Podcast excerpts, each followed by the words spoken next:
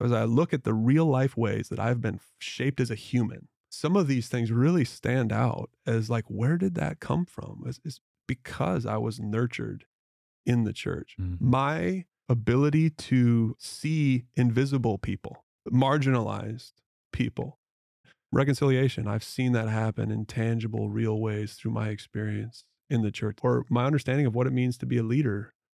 I know it's not perfect, and I, I've experienced some of that too, but the impact that we can make when people come together and somehow God works. The church, when it's being the church, is mm-hmm. a wonderful community to be a part of. Hey everyone, welcome to the Walk Podcast. This is a place where we can answer honest questions, talk about hard issues, and walk alongside one another as we explore how spirituality fits into real life.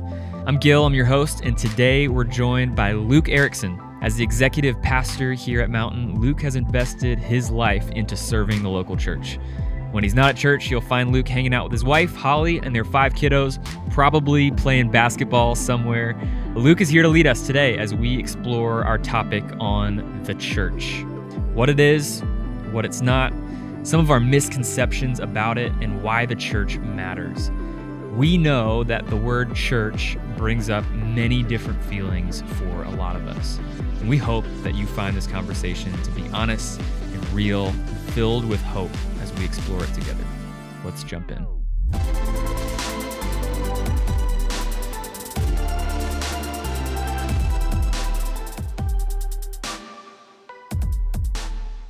Oh, hey, friends, welcome back here again with Luke Erickson. Luke, what's up? Hey, Gil, glad to be back. Yeah, this is fun. I, I enjoy talking to you. We kind of have a fun topic question of what is the church. We want to recognize too, there's so many things that come up when you hear the word church, challenging things, uncomfortable things, and beautiful things as well. But obviously, it's a complex issue, and that's kind of why we want to talk about it. I think Mm. it's the heart of um, both of us and our church, and definitely the heart of this podcast to say like, Yeah. whatever's out there that's that's challenging, we want to wrestle with it and be honest about it and Yeah. wa- walk through it. I want to preface before we begin and just say this this will not be an exhaustive Right. coverage of everything regarding church and church history and how the Bible talks about it and all that stuff. But we're just going to probably just jump right in. Luke, for you, Mm-hmm. you're a pastor. Yeah. At a church. Mm-hmm. You do church things. You're around the church. What I mean, Yeah. as you think about the word church, how does that hit you? What do you think of when you think of the word church? Yeah, it's good for me to be honest. Uh, just Mhm. say I'm coming from a place where that's a lot of positive associations Sure. for me, and I did grow up in the church.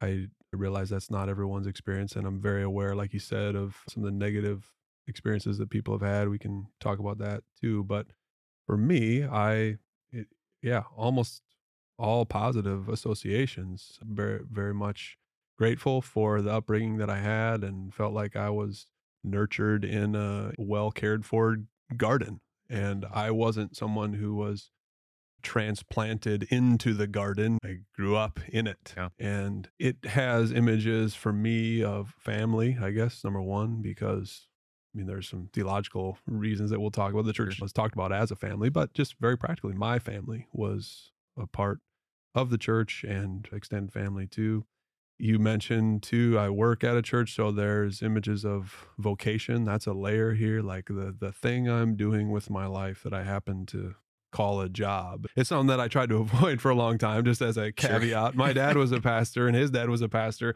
i tried everything i could to not be a uh-huh. pastor but nevertheless here we are. I'm glad. I feel like i'm doing what i ought to be doing.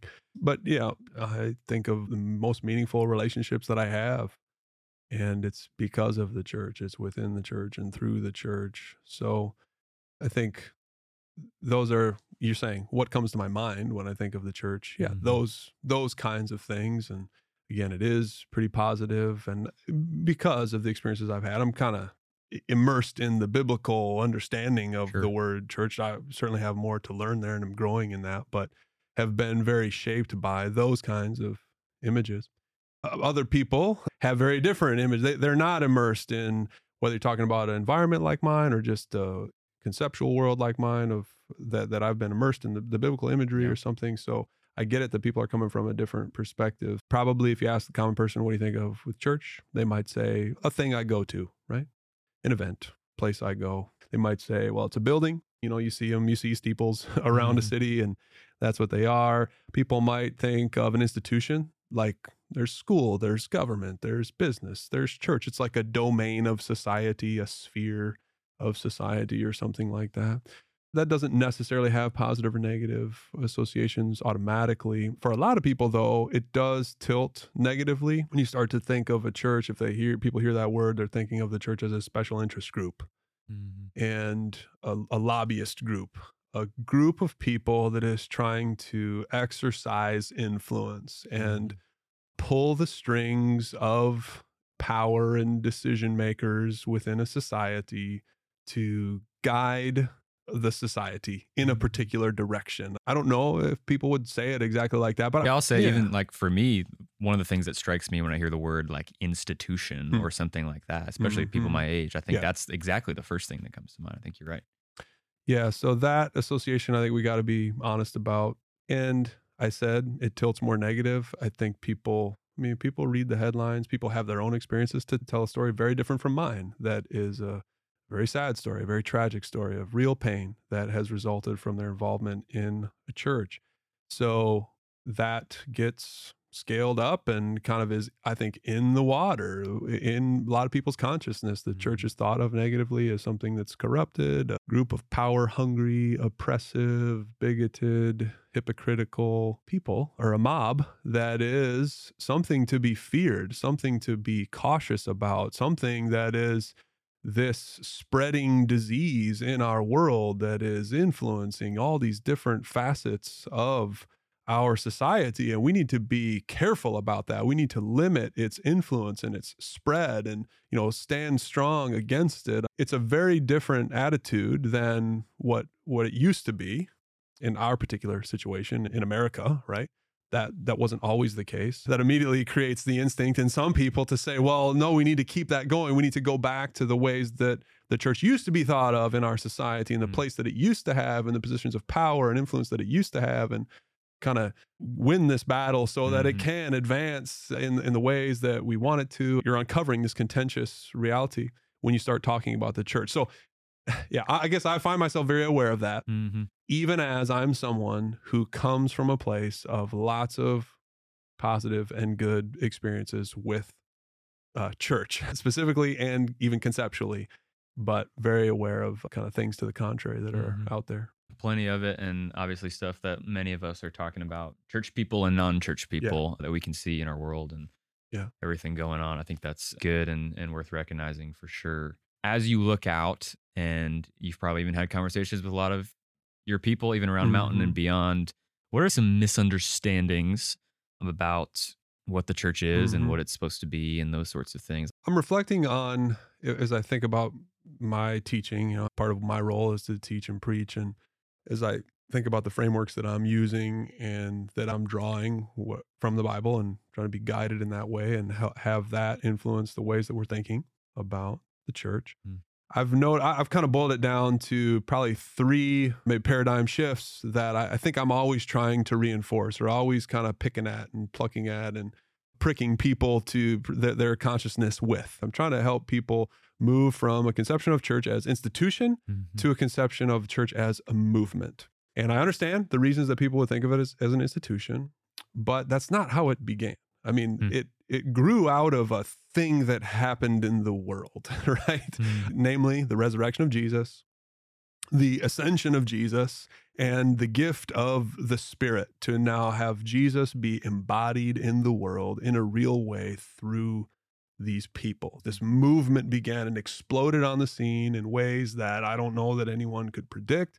In all kinds of surprising ways. I mean, right from the beginning, people were drawing different conclusions about what was happening. You know, these people are drunk. These people are crazy. These people are a threat. We need to put a stop to this. I mean, all of that was there at the birth of the church. It wasn't like Jesus or somebody came up and said, All right, we're establishing a new domain of society, a new institution. It's called the church. Mhm. Everybody, you know, walk through this door and let me teach you all the things. Put up the about- website, the URL. yeah, yeah. It's it's just not how it unfolded. Now, granted, as a movement grows, just like as a as any living thing grows, there are new structures and things that are established to support that growth. So any church, any family, any person will institutionalize certain things, just like you build habits into your life to support Mhm. the growth that you desire. And a community does the same way. A family institutionalizes a family meal together Mhm. and says, This is what we're going to do. It's going to nurture our lives together as a family. So,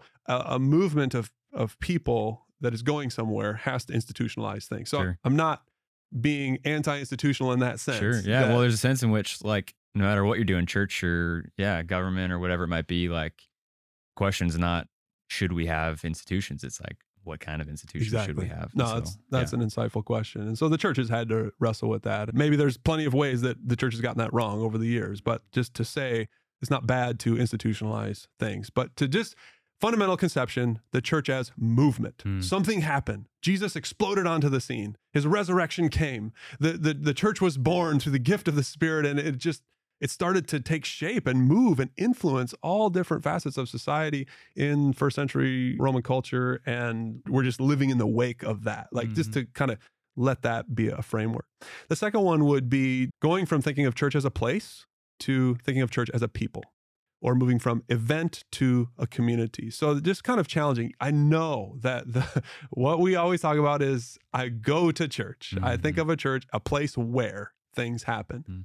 As opposed to a people through whom or a people among Mhm. whom or in whom things happen. So I, again, I say I go to church. I'll say, "Hey, I'll see you at church," and I, okay, it's kind of the common parlance. But if we're really getting down to identifying what the church is, the church is like the image I started with: a family, an extended family, and this network of relationships. It is a community. Church isn't something that just happens one day a week, like it's an event on the calendar. Hmm. Worship services happen for most churches once a week, all right, or, or periodically. And th- that's part of what the church has institutionalized to support its life and growth and mm-hmm. to continue to be what it was designed to be.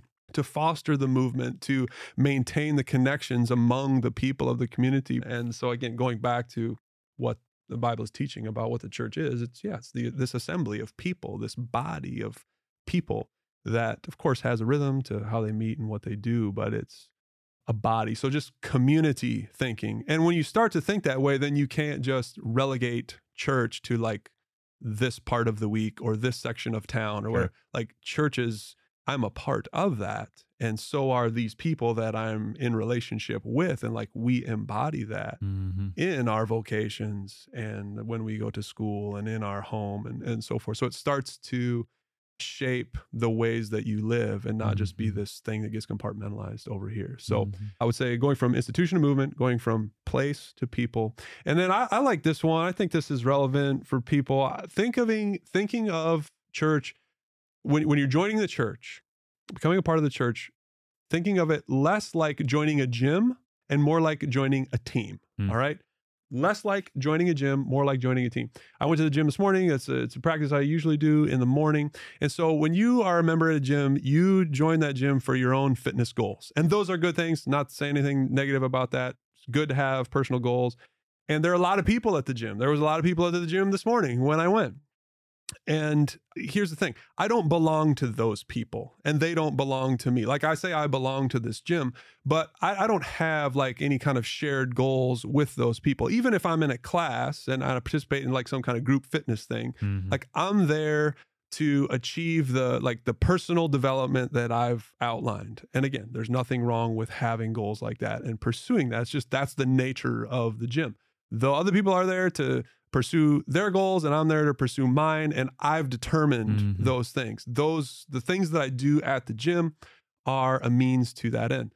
I think so many people when they think about the church if they are joining it, which is good, hey, welcome, come and eat, eat what, with whatever understandings you have, that's Mhm. fine even if they're imperfect, and they likely will be. But when you bring those kinds of expectations to the church, you think of the church as like just another, like a gym to serve me, which of course fits within a larger framework of just a like any other business that Mhm. exists to serve me. That business has a product, it has a service that I want to access. And so there I go to that thing and it serves me for the Mhm. purposes that I hope it will achieve. And so Mhm. then I start thinking of church that way. And you can start to see where this is going to lead to potentially some disappointment because I have this framed up agenda of what uh, I imagine for this church thing to do. And I want it to serve me Mhm. just like the gym serves my needs. And of course, as soon as the gym stops doing that, then I will quit the gym or join another gym or, or design a different plan. Mhm. And I think of the church in the same way, and plenty of people have done that because that that's what it's about. Hmm. It's I've set the target of what it needs to supply me, and then I kind of hold the church to that standard. And I see the church as a vendor of those, Mhm. like you say, religious goods and services. And as long as it's serving my spiritual goals, if you want to say it that way, then good, I'll participate in it. Mhm. So contrast that with a team. I've been a part of lots of teams. An athlete, love playing sports. But in a team sport, I still go to the gym. I make that commitment. But it's because it serves the ends of the team. And if we are both on the same team, I hope you're going to the gym. I hope you're working out and exercising your muscles. I hope you're improving your strength and your flexibility because we have a shared mission. We have a shared purpose. We have a shared bond. We're accountable to one another Mhm. unlike all the random people at the gym, like we do belong to each other and we answer to this shared vision of what this team is about. In Mhm. in this case, what the church is about. So the, the team mentality says, yes, my individual development is important. It's just framed within that much larger vision of what the team is about. And in this case, if you want to kind of carry the analogy a little bit further, like I'm not the coach of that team. Like Sure, you could yeah. say God is the coach. God is directing the vision for this team, what this team is going to be about, the distinctives of this team, the values of this team. So I think it's important for people to know that, like, when the invitation is issued to sign on to this team, it's that kind of invitation. Mhm. It's not like a gym saying, hey, join us because everything you want this to be about, it can be about like Mhm. you do you and make it. Ha-. It's not what this is. Mhm. This is, it is an invitation. It is a loving invitation. It's a wonderful invitation, but it is guided by a God who has an agenda for it and a Mhm. vision for it, and who is going to be asking you to kind of lay your agenda at the door, so to speak, and pursue something that at least this God who says that he created you is good Mhm. for you.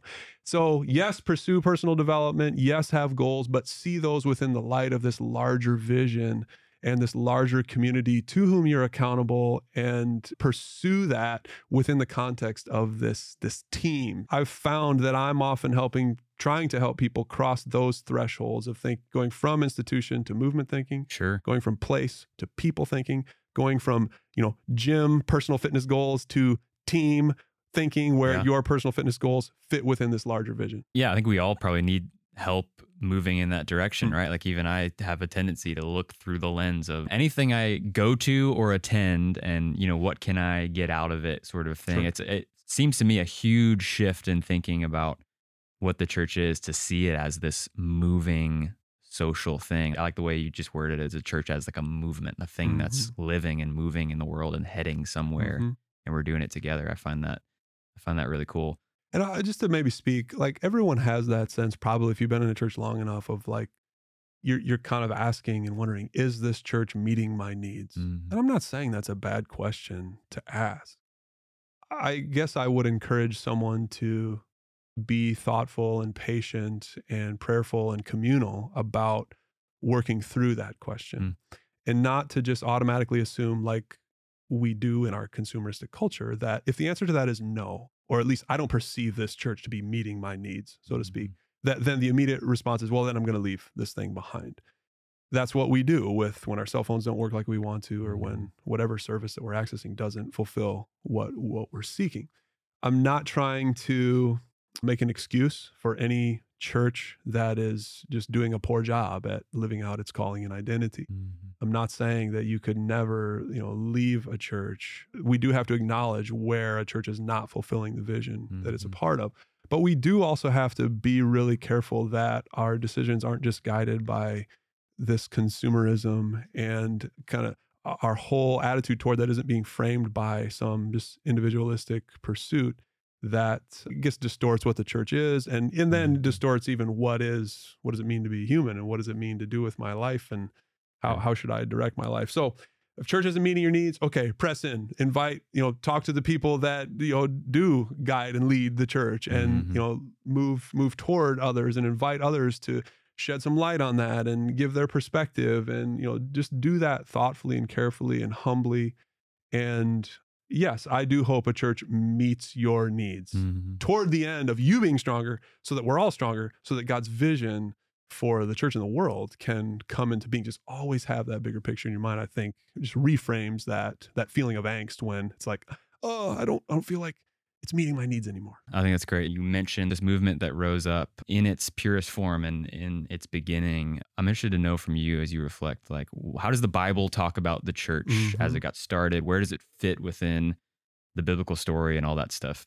Yeah, well, it it is a continuation of the story. We've talked in other episodes about the nature of the Bible and how it is this unfolding drama of God's work in the world that God created. And so the church does come as a natural and strategic continuation of that story. The God that created the world, created it good, is then finding himself reacting to all the ways that sin and distortion have corrupted that world. And it's like, all right, I'm trying to work with these humans here who don't Mhm. really seem interested in working with me.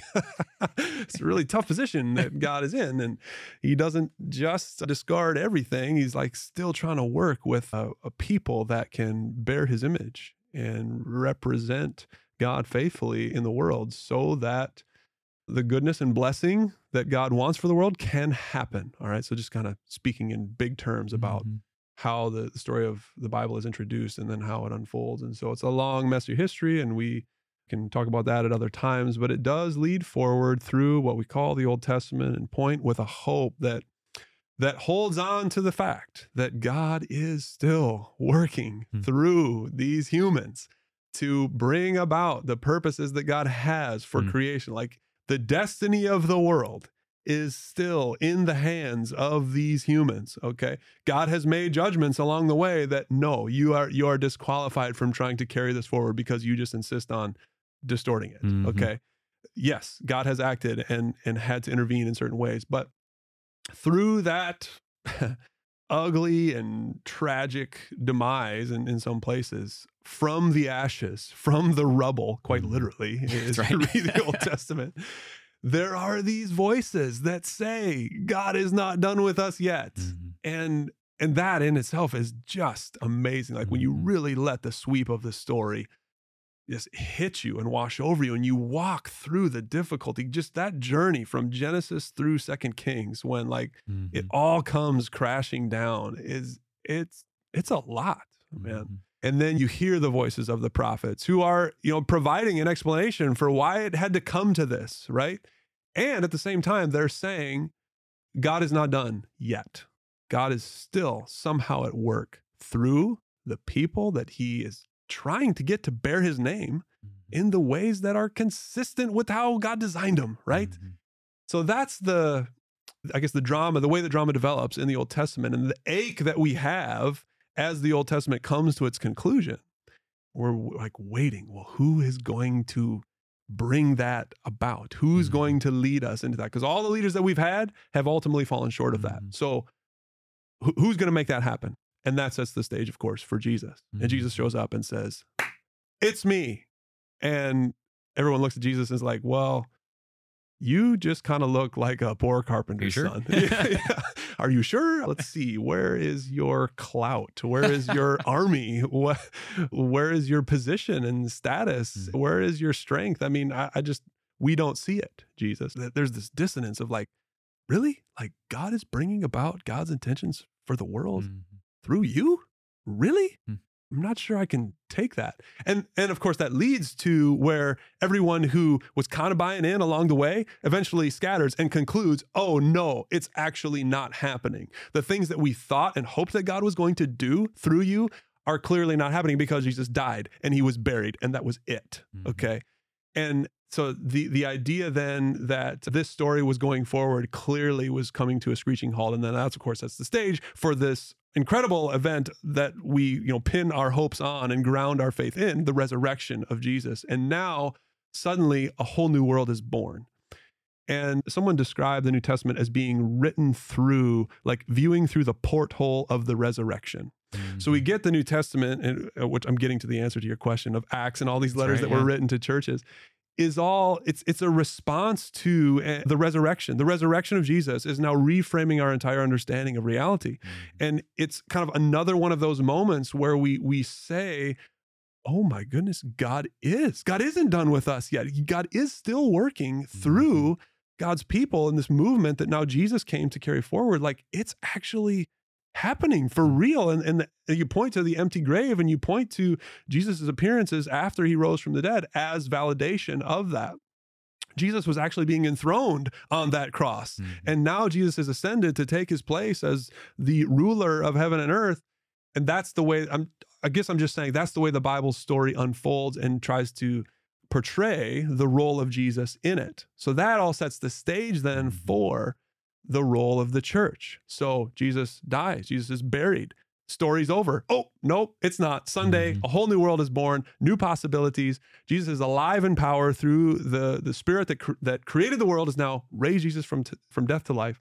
And then Jesus ascends to sit at the right hand of the Father. And then the story continues by that the spirit of Jesus descending Hmm. and empowering this group of people who are living in the aftermath of all of these things, like still going, Holy cow, how do we make sense of this? We know Mhm. how the story's gone to this point. We didn't anticipate this. How how does this reshape us now? What what do we do in the midst of it?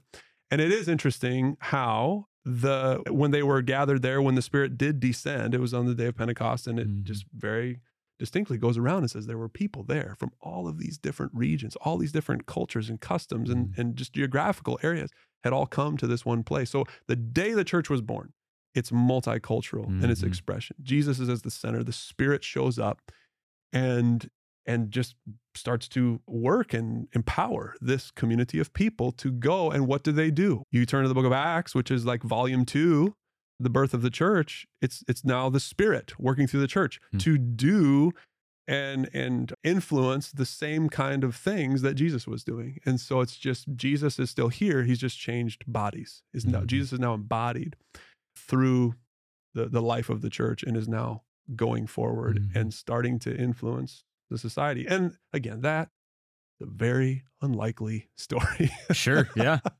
because you got all these people like you and me, or people like Jesus, poor carpenters or whatever, Mhm. coming and saying, Yeah, I'm down with that. I want to drink from that spirit. I want that spirit to take up residence in me and work through me and help me be the, the the the full human that God designed for me to be. And then I can actually have an influence in the place where God has put me. And like that's the miraculous thing that the the spirit is doing changing individuals Mhm. reforming individuals who then participate in the changing and reforming of the world around them.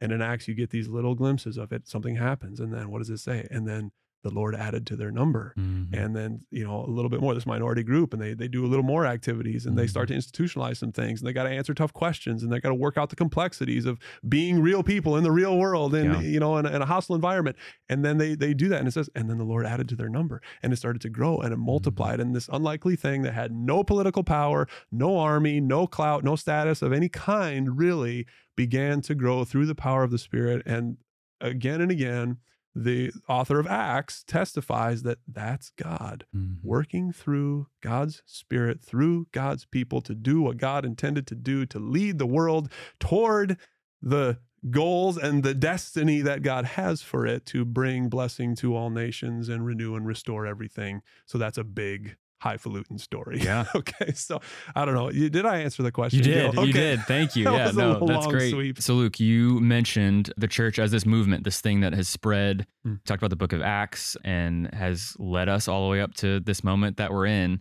This big sweeping movement of what the Hmm. church is. A beautiful, beautiful picture.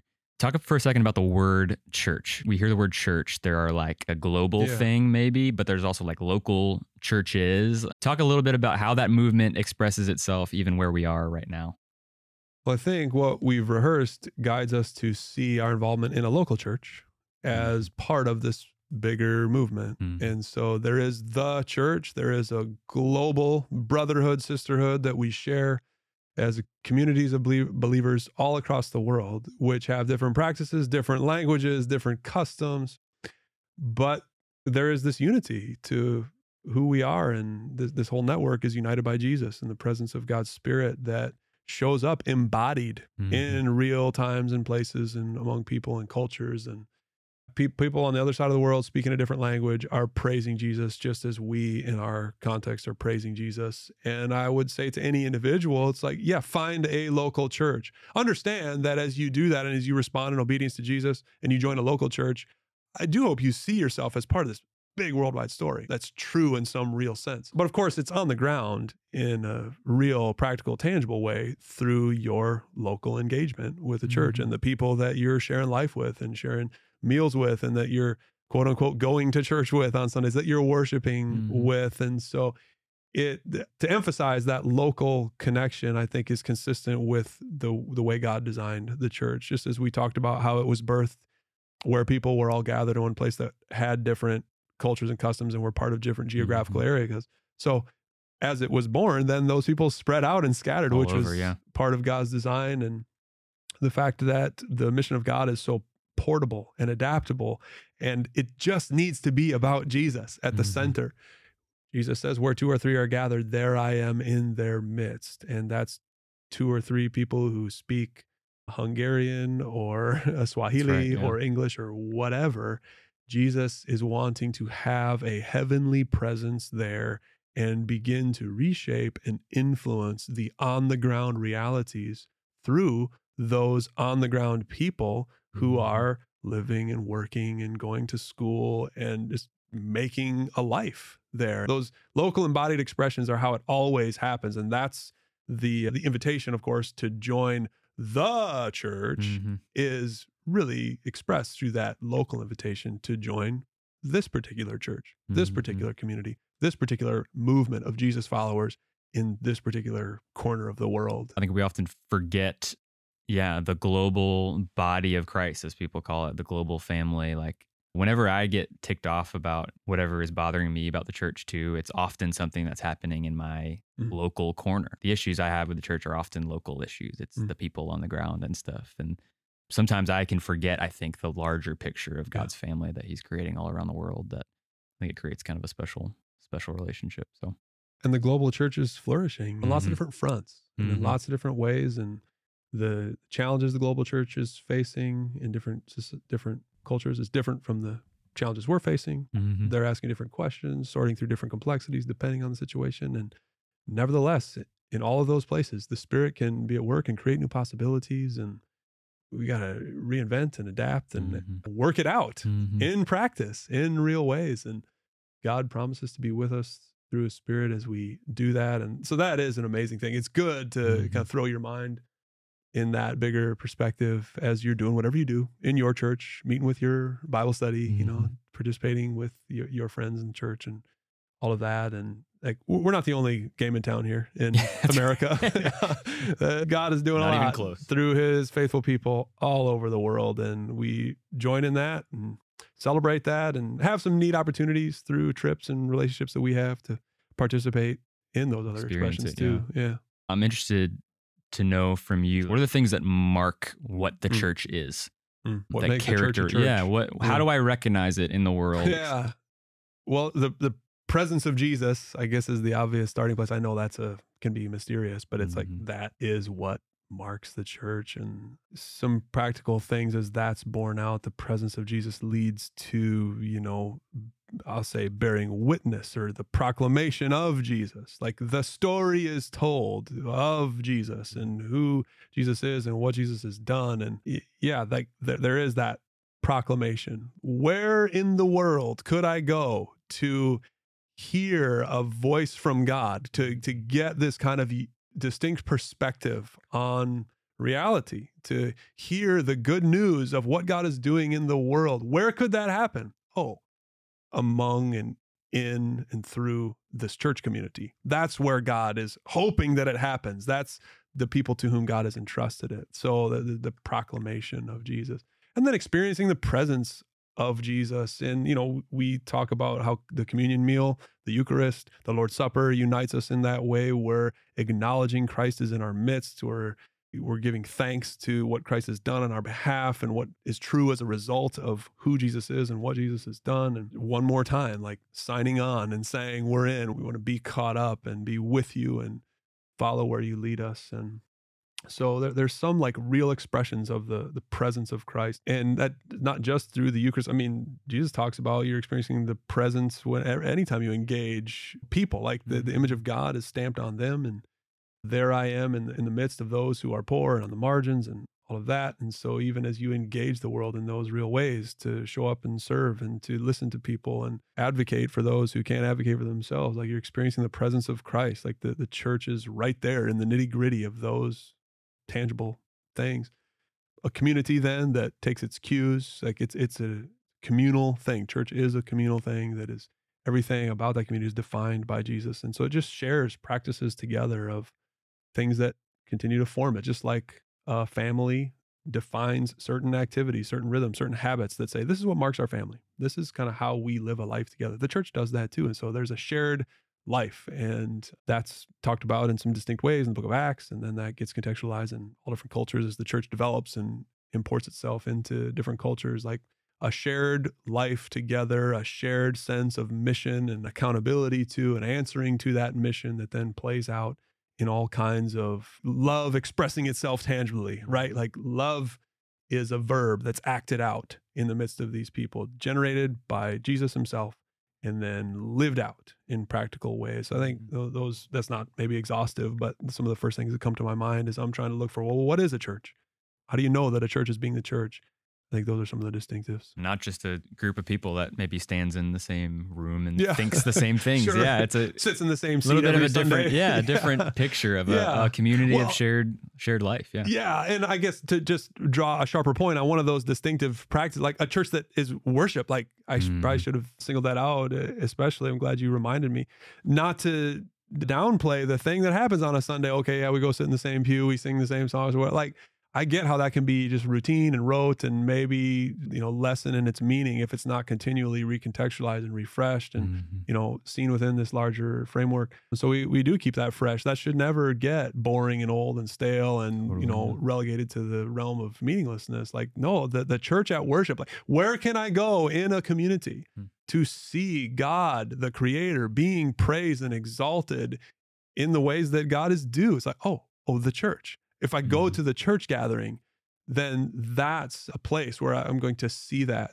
reflected and embodied, and that's going to be an experience I'm invited into. Like no one else, you're not going to see that anywhere else, mm-hmm. and that's distinctly going to happen in the church, mm-hmm. and that brings life and healing to a community when that mm-hmm. happens in the pure and good ways that it's designed. That's great. I think there are a lot of people who would hear a story like that and mm. think, man, that's really beautiful. Like I get the Jesus sure, thing sure. and that sounds really great. But you mentioned the book of Acts as this story of people, God's church, right? Figuring out how the heck do we yeah. do this thing and move it forward. Like I think where the human element comes in is where most people, a lot of us get a little uncomfortable and tend to get off yeah the train a little bit. I mean, some people have maybe a idealized version of the book of Acts yeah. where it's like they're just going and doing amazing things, but it's also like mm-hmm. tons of messiness and conflict yeah. and stuff that they're working through as well. Yeah, so we we see that in our world right now, yeah. and we're aware of the the way the church has made headlines for let's just say not living up to the ideals that I just ranted about. Okay, that I think the, the vision that the Bible has for the church. So we've not lived up to that mm-hmm. all over the place. Like we, it's very real for us right now.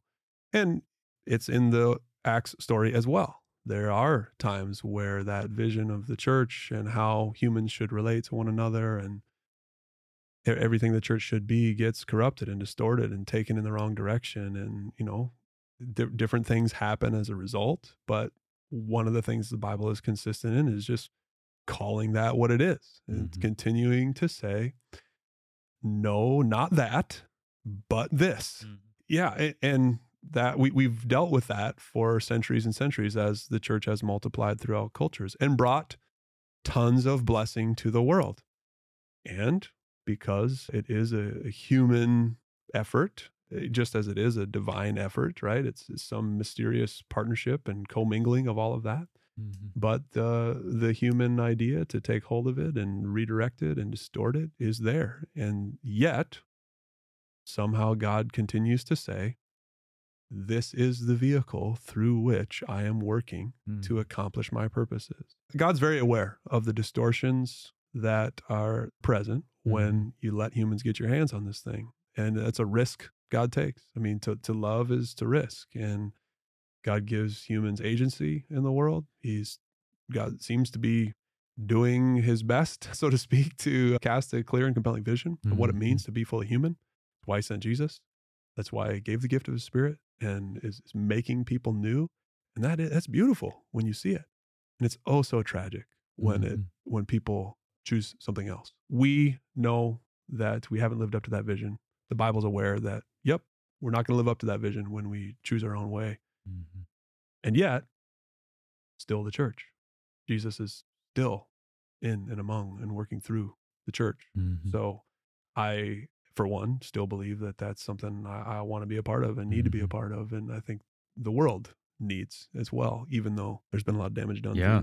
Well, say more about that because I think for a lot of different reasons, I think people will ask this exact question: Why, why bother with the church in light of its maybe abuses? I mean, you can look at historically and even in contemporary examples of stuff going on in the church. Just like, why bother with it? Why go through all of that messiness, sort of thing? Yeah. One, I would say yeah, we, we got to be honest about that. Mhm. and we don't want to underplay it.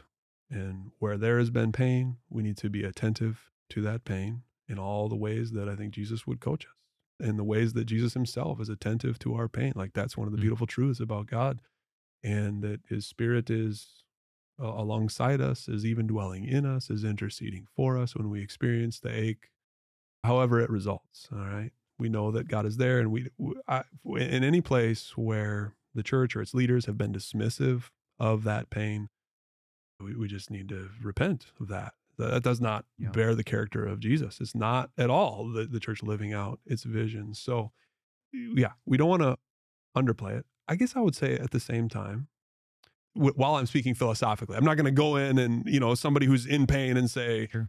Say this exactly at this moment. But I would Mhm. also say, don't overplay it. All right. Mhm. Th- again, that doesn't mean I'm going to go to some individual and say, hey, Right. you're making too big of a deal out of this. No. All right. But just taking a step back, like we don't, we don't need to overplay it either. Like there Mhm. is still a resounding hope ringing through the message of the gospel of the Bible. And it's evident in the way that God continues to use God's church for bringing beauty and blessing and goodness and truth and light to the world. So, those are the kinds of things that are never going to make headlines, right? Mhm. We're very aware of all the headlines that the church makes for the negative reasons. And sometimes we might make headlines for positive stuff whenever the people who write the headlines think that people will read it, you know? Mhm. Sure. Yeah. so there are like theological answers.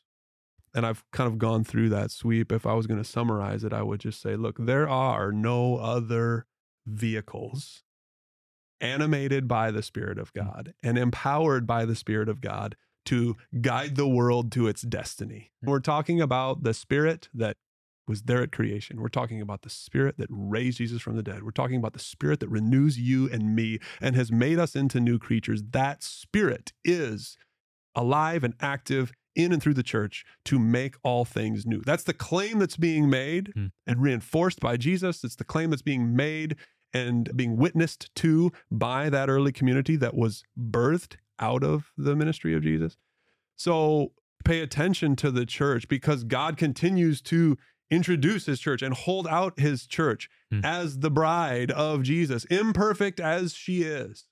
She's still the bride of Christ. And it, it, it's, there's no other plan. Like God is not dismissing, God's not divorcing his bride. God is still joining hands with the church and saying, if the world is going to reach its destiny, Mhm. and by the way, that's a really good picture. Yeah. Bet- better than anything you can imagine. If if that's going to happen, the church is going to be that instrumental Mm. feature of it. So that's again a theological answer. there's no plan B. no plan B. Yeah. Church is plan A and what God is doing in and through the church. So there you go. That that's one way to say Mm. it. And ju- just to be clear, w- when I say the church, we got to onboard all those images that I talked about earlier. Sure. I'm not making a case for institutions necessarily, or Mhm. I'm not even making a case for worship services or for you know certain events or structures or, or approaches to church. I- I'm making a case for the church, and it, it could be that certain things like we need to draw conclusions like why bother with this anymore? Why bother with this way of doing things? The church Sure. should an- ask that question and, and confront that reality.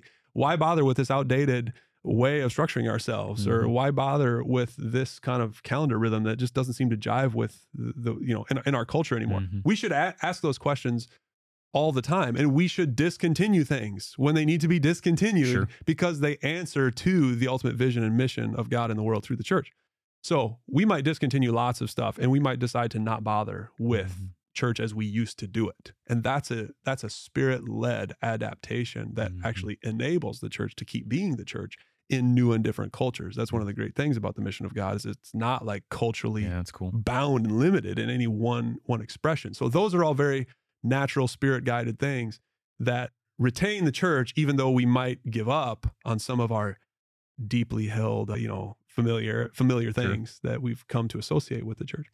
So theological answer just some very practical answers. Like we we know gil you preached recently on just the loneliness epidemic that's Mhm. happening. We need each other. We were made for relationship. That's what we find in the church. Practical almost pragmatically like the impact that we can make when people come together and somehow god works and it's not even just the sum of the parts. It's this uh, amazing influence that can happen when we are together as a body i would just say it it's fun. The church when it's being the church is Mhm. a wonderful community to be a part of.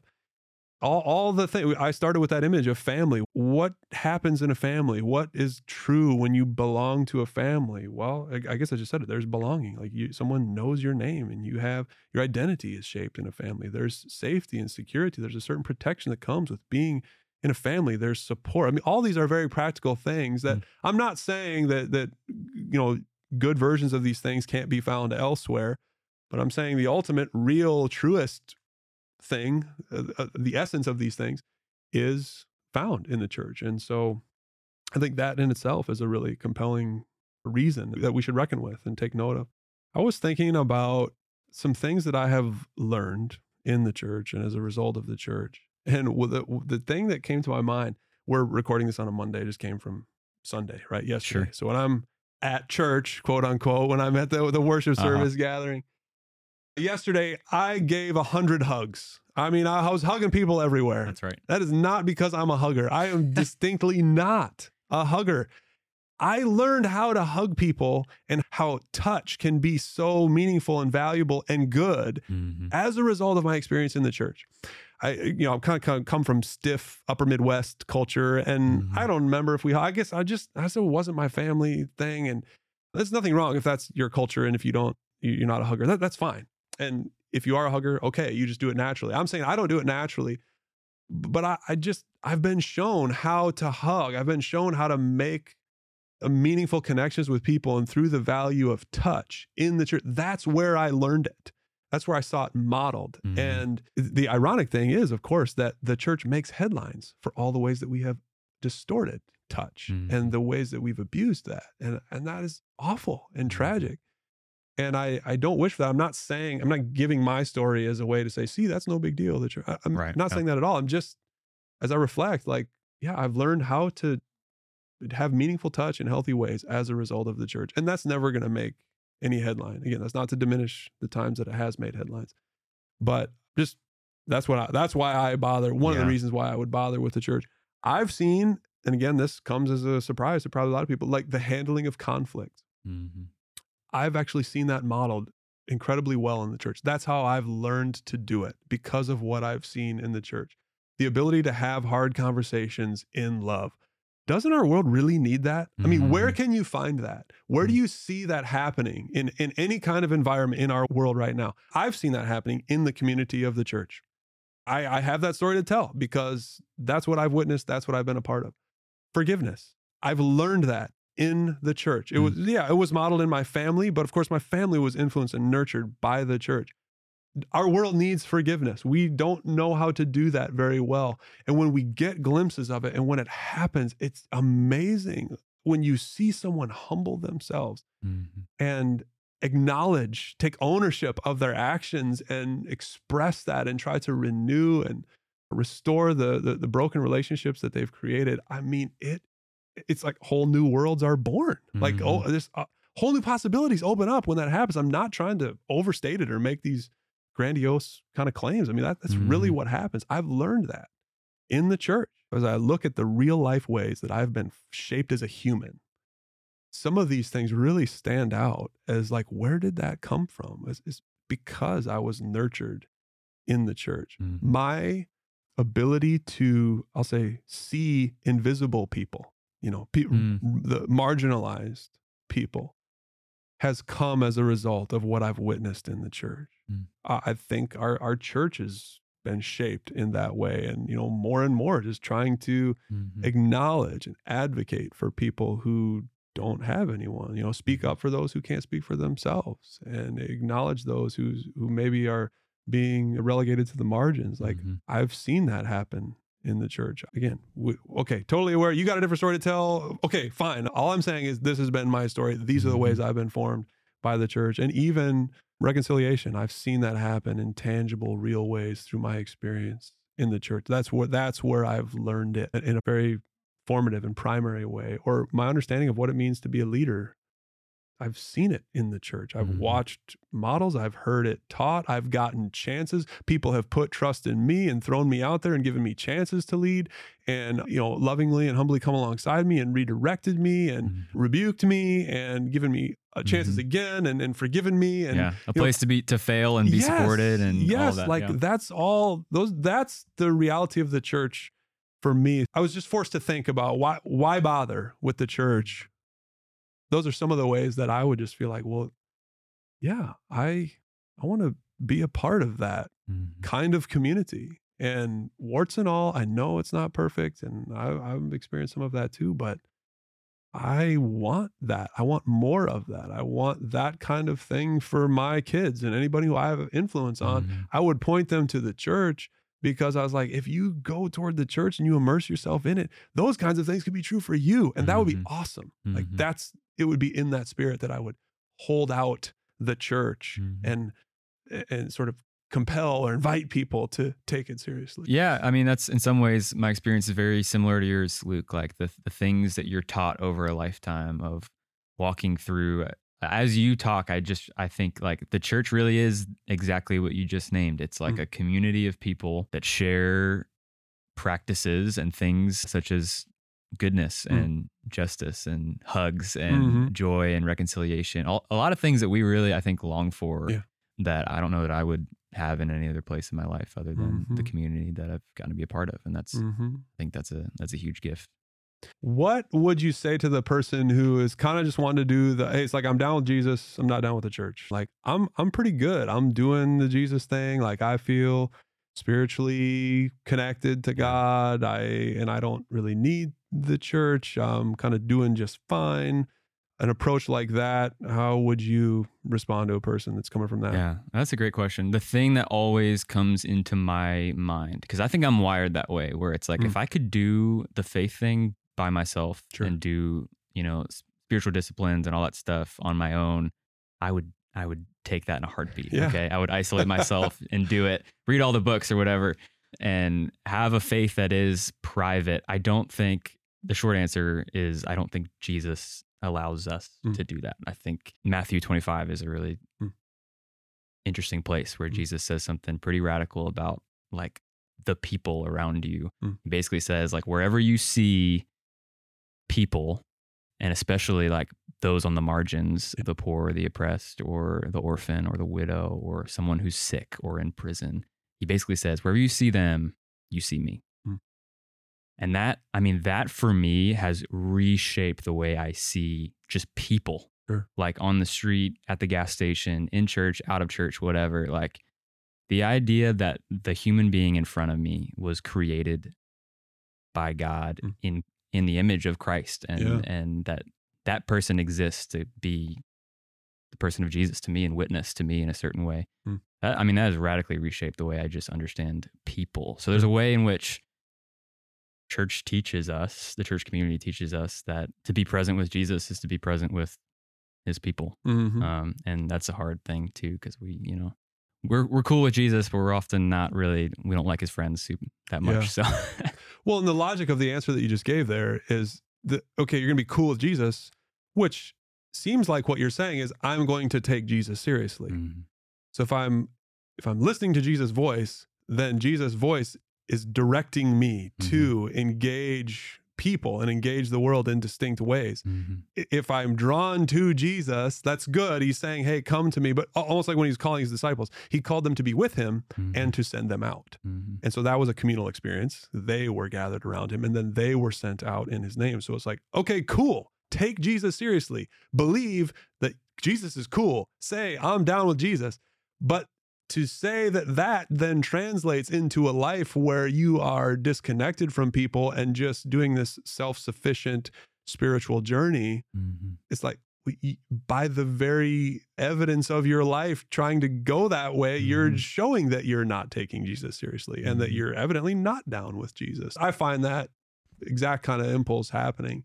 And so whether your wiring is like, oh, I'm a super people person or Sure. I'm a hermit like Gil, I, I'm kind of, I'm overstating it, but whatever. Former, former hermit. Yeah, yeah. Like I, I don't care what your temperament is. Just take Jesus seriously Mhm. and respond accordingly. And if Jesus is saying, like you said, Jesus is like, hey, I'm showing up over here Mhm. in and among these people, and I'm saying to you, follow me. So right there, okay. I mean, I got to take that Mhm. and do something with that, and either respond in obedience or not. And that's that's what we find. Those who respond to Jesus in obedient in obedience find themselves wrapped up in this amazing, mm-hmm. multifaceted community that is holding on to this crazy claim that we are part of God's reshaping and remaking of the world. Mm-hmm. So just to get all, you know, vaulted into some bigger story there. I mean, that, that's what, what happens when you respond to Jesus' voice. Yeah. If you are listening to this and you're a person who has experienced church Mhm. hurt, uh, just to know uh, our community, mountain community, we do acknowledge that here. And if, if that's you, find a community, find a church community that you, you can be honest about that with and let that be a prompt for you to move toward the church rather than run away from, to move Mhm. toward God within the presence of others who love you and love God. I just, I grieve that and I don't wish for that to happen. And that needs to be taken seriously and heard. And I, I just hope that you would allow yourself to to be open about that. It, it would be easy for a person who's been hurt by the church to be Mhm. hardened and just turn the other way and dismiss the church altogether. I get that. And maybe that characterizes a period in a person's life. I just would hope that you, maybe even this conversation could prompt you to keep moving through Mhm. that, to not stay hardened, but open yourself up enough to work through the healing so that you have a chance to live into the beauty Mhm. of what the church is. That's really what we're striving for wounds and all, Mhm. difficulty and all, disorientation and all, disillusionment and all. We're, we're all trying to move toward that. And if that's you, like, re- receive that as an invitation and a hand held out to say, hey, come on, let's keep going. hmm Yeah, and we get to see that pretty much week in and week out in our Yeah. community, right? A lot of us are working through and still processing a lot Yeah. of whether it's church hurt or whatever. Yeah, find someone to walk through it with you. That's a good that's a good word. Mm. Yeah. And ultimately that's kind of the heart of what we want to do on this podcast is create spaces where we can walk through this stuff walk. with you, hence Yeah. the name, the walk. And so we're gonna continue to do that as we as we talk about this stuff. But Luke, grateful for, for you spending some time today. Grateful for you, Gil. Thank you. I really appreciated Luke's honesty about the messiness that is involved with a topic like this and his ability to hold up the goodness and the beauty of the church in its purest form. Place of love, justice, reconciliation, and community. And here at Mountain, that's what we want to be. Our door is always open to you as you continue exploring your faith, so feel free to reach out and connect anytime. The best way for you to do that is through the email in the show notes. To find links to the resources you heard about today, check out the show notes as well. If you found this conversation helpful, as always, please share it with a friend. Thanks for joining in.